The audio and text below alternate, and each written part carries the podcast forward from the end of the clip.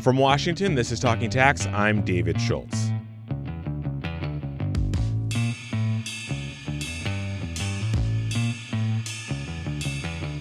If you're a company that operates in multiple countries, which country do you pay taxes in?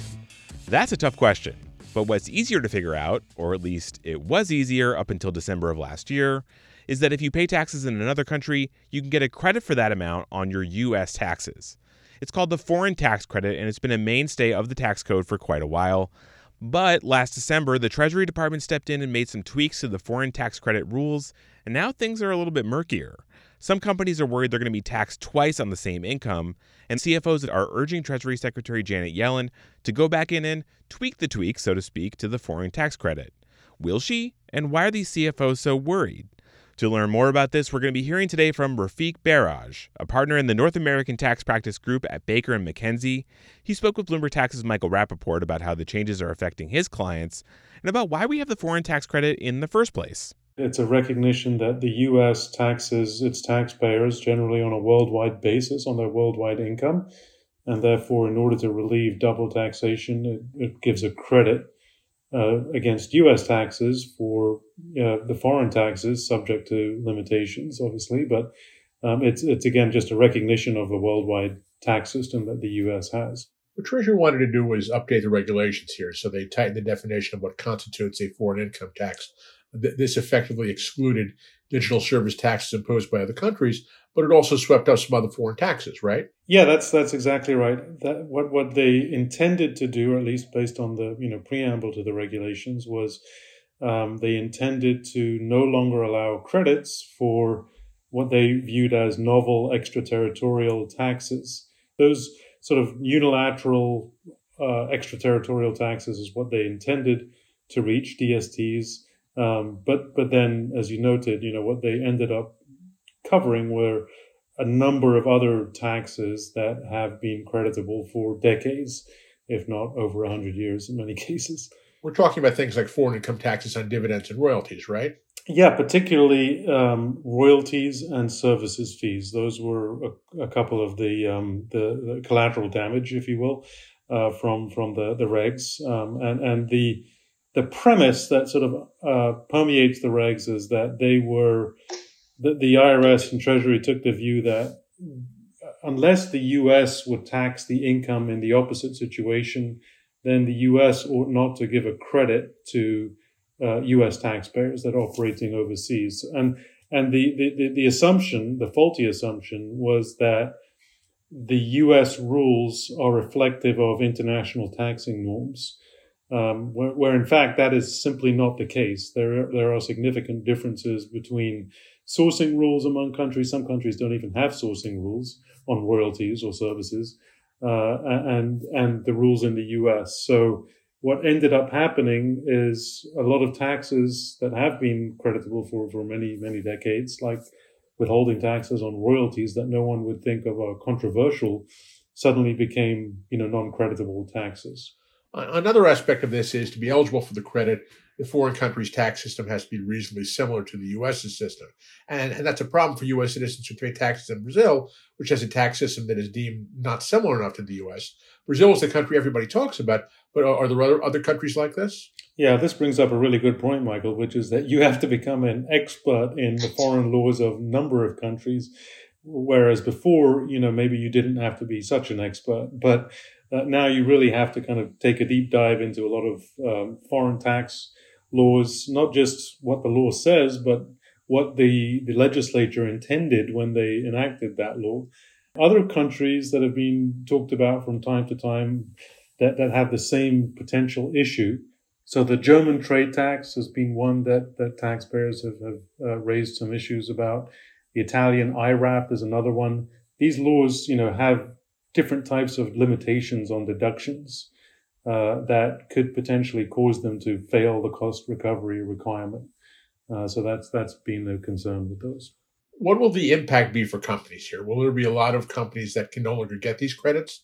Uh, will, what types of companies will, will be hit the hardest? Yeah, it's going to have pretty potentially dire consequences to U.S. taxpayers. I mean, there was a letter that you probably saw that was um, sent by CFOs of major multinational companies recently, Uh, and they point out, among other things, that this has puts U.S. companies at a significant competitive disadvantage relative to other, you know, multinationals like Chinese multinationals, for example, um, and, and may require U.S. companies to migrate IP and or services to the countries where that IP is used or those services are performed, rather than what you would think, which is the U.S. would want to encourage IP and, and uh, payroll and you know employees to remain in the U.S. This this has potentially the opposite effect. So there's that sort of long-term competitive disadvantage effect. Then there's obviously the more short-term effect on financial statements potentially. Uh, you know, companies have just gone through Q1 and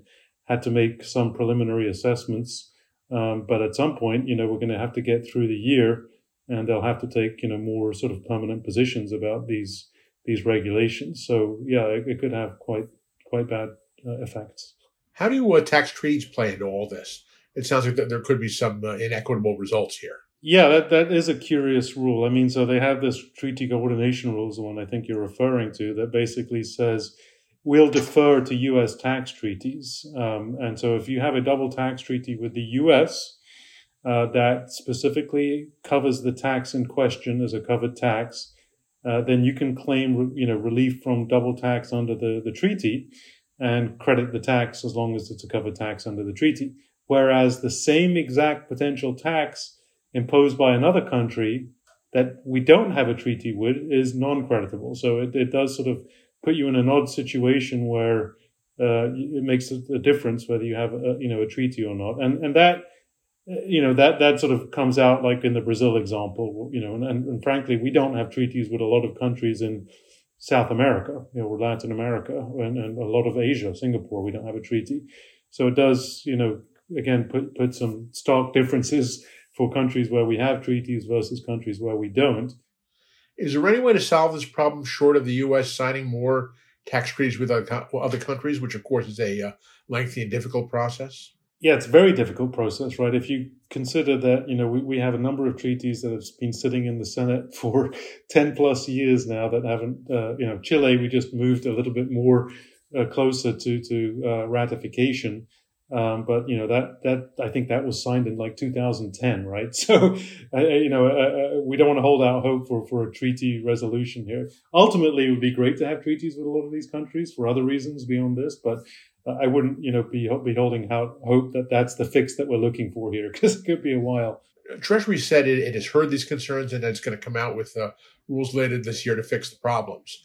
Uh, do you think it actually will? And, and if so, do you think the fixes will work? I certainly hope so. uh, whether they will, we'll have to kind of wait and see. But um, the technical correct. So I understand that you know the first step is you know potentially uh, technical corrections to the regs, and they could do quite a few things that could ameliorate the situation just through technical corrections. But absent that, Treasury and the IRS have talked about a potential sort of safe harbor or other administrative guidance, um, and they, they've mentioned that that may be in the guise of uh, you know, a, a, a, rule that basically says if you license IP to a licensee and they, the, the license agreement provides that the licensee may only use the IP in the country of the licensee and actually uses the IP uh, in the country of the licensee, then a credit uh, could be available, notwithstanding that the foreign law is not reasonably similar to the US. Um, that could be helpful in some situations. Uh, it really kind of depends on how narrowly or broadly they define use in that in that case, right? Uh, uh, I mean, I think that that would go a long way. Some some sort of relief like that could potentially go a long way for taxpayers. Treasury has also said that a delay in the effect of this uh, effective date of these new results is not going to happen. Uh, do you think it should be more flexible here and issue a delay? I think it would because there were quite a few significant changes that were made from the proposed regs to the final regs um, that that um, you know took some taxpayers by by surprise and advisors like us. Uh, so I, I, do think it would allow taxpayers some time to just number one understand, do all the analysis that they have to do. Right, like like I mentioned, you have to really know what foreign law says, and um, that that's taken. I mean, it's taken us months just to get to having a basic understanding, but there's a lot more work to be done. So there's that there's that piece of it. Uh, and, and it's not unprecedented that Treasury and the IRS have delayed the effective date of regulations to give taxpayers more time to get up to speed.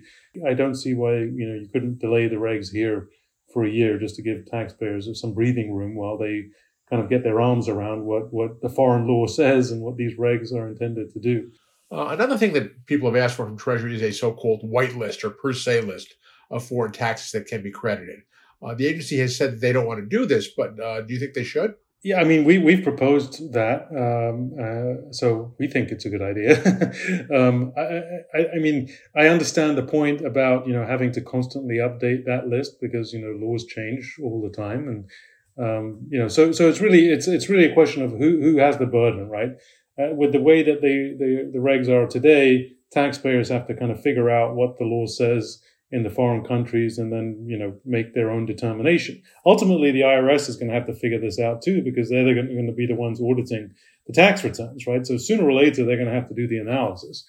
Um, so why not do it now and just you know give give taxpayers uh, some some more certainty up front by by having that kind of guidance? I do think it would be uh, helpful to taxpayers and, and, a practical solution in the longer term um, for for for some certainty uh, th- this is all happening amid, amid, a total reshaping of the global tax world uh, through the OECD agreement.